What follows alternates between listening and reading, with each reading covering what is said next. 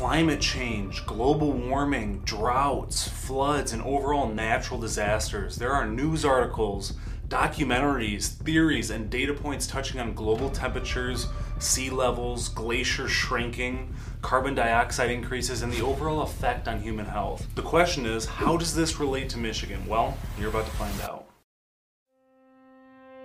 Welcome to the Real Estate in Michigan Audio Experience podcast with your host and local real estate professional, Andrew McManamon. What's going on, everyone? Andrew McManamon here with Living in Michigan, a Michigan realtor helping people like you buy, sell, and invest in the amazing state of Michigan. So, if there's ever anything you need, find my contact information in the description and reach out anytime. I'd be happy to be your go to resource. As you can tell by the title, I'm touching on something a little different this time, as it's been frequently brought up by several of you out of state who are researching rigorously about what state would be the best to call your new home. I'm not a doomsday analyst or a conspiracy theorist. So beautiful. I'm simply touching on this topic to provide insight on behavioral decisions based on the topic I'm going to talk about, and that's climate. And I truly believe this could be something to think about as you decide where you want your next home to be. I'll first start off by breaking down why several of my clients from all over the country have decided to call Michigan their new home outside of moving for family, work, etc. The best way to lay it out for you is by breaking down some data provided by the Federal Emergency Management Agency, or what we call FEMA. For those of you that are watching, this map shows Michigan and the nearby states being rated based on natural and social risks from data derived from the CDC. These colors depict a low vulnerability on their index, which has been further researched by environment and sustainability professor Dr. Derek Van Berkel. His response was compared with the dry southwest, the storm-ridden Gulf region, and the sea level rise exposed east and west coasts, the Great Lakes region may fare relatively favorably due to an abundance of natural resources and projected climate amenities. This statement alone is the reason we are seeing an influx of people flocking over to Michigan, and this isn't theory. I work with people every single day moving from all over the globe to the state of Michigan. The droughts and regulations are unbearable on the West Coast too many what ifs with the hurricanes in the south, and the overall changing weather patterns have people finding a new place to call home. Michigan's outlook in the climate department isn't the best in the world by any means, but the average threats for flooding, heat, drought, and wind are much less compared to the rest of the country. Based on the map, some of the best places to move in the lower peninsula are right here in southeast Michigan. Washtenaw County, Oakland County, Livingston County, Ingham County, Allegan County, Ottawa County, and Kent County all were ranked the best places to move based on CDC data. And don't just take Dr. Van Berkel's word for it. This very topic was researched by several scientists from multiple research centers in the area who argue Michigan is among the more attractive places to live.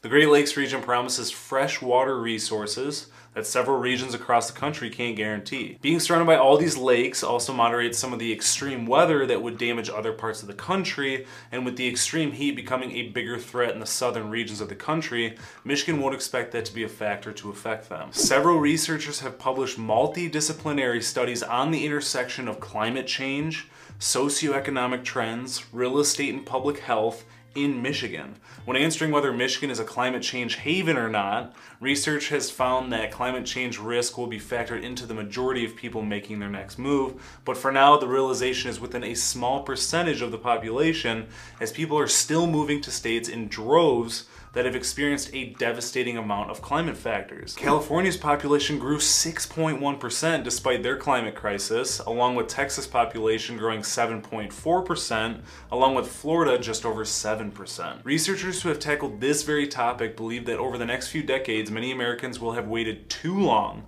to make the move and they would potentially be in a situation of losing everything due to a fire or flood. The real question is, is if the state of Michigan can handle an uptick in population of such a magnitude and it really comes down to starting now to manage the state's resources and adapt the infrastructure for a mass entry of new residents. On the other hand though, Dr. Van Berkel also stated that several cities around Michigan are anticipating a sharp rise in population due to climate refugees. So, to sum these points up, mass exodus from all the other states that have been red flagged to have a climate future of great concern has pushed people to move in fear and, of course, to seek the safest state possible for years and years to come. And data has proved, even though not entirely perfect, Michigan is one of the best. So, with climate change and global warming in mind, an article reached a service early 2023 which assessed ExxonMobil's global warming projections, as their projections were documented by scientists from 1977 to 2003, and found that their forecasts were accurate to real events that have occurred over the years, from accurately predicting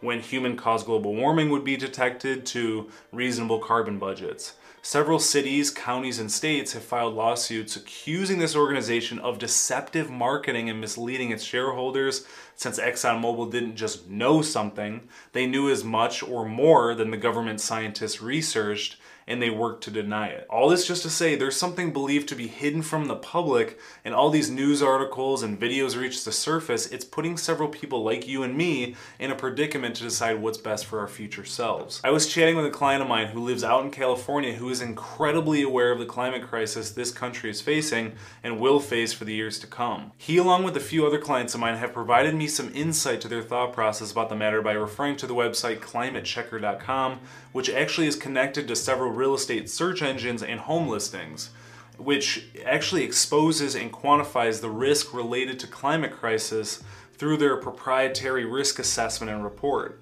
After personal assessment and research, all these individuals from each corner of the country have concluded Michigan is the state they want to call home.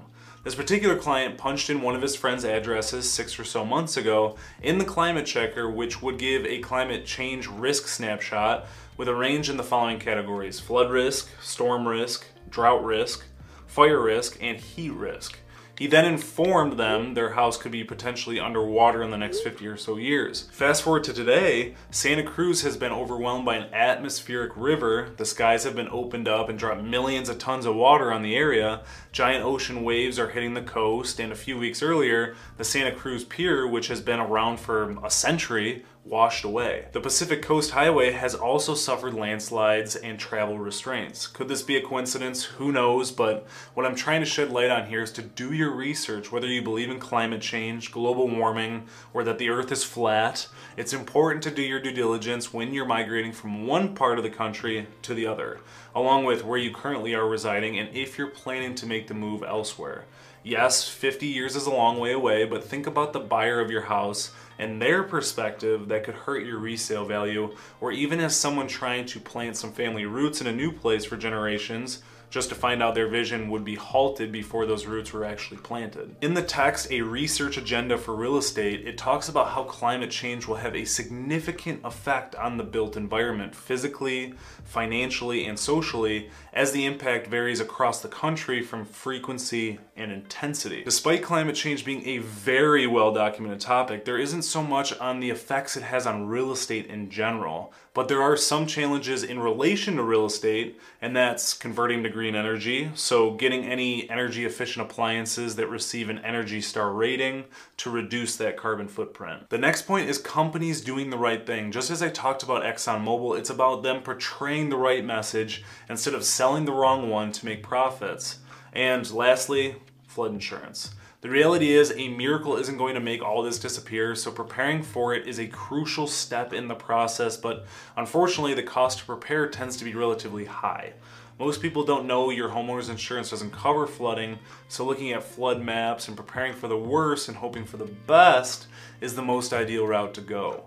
This video wasn't made to scare you out of your next home. It's simply created as a message to the masses to do your due diligence before you let the good of somewhere cloud your judgment.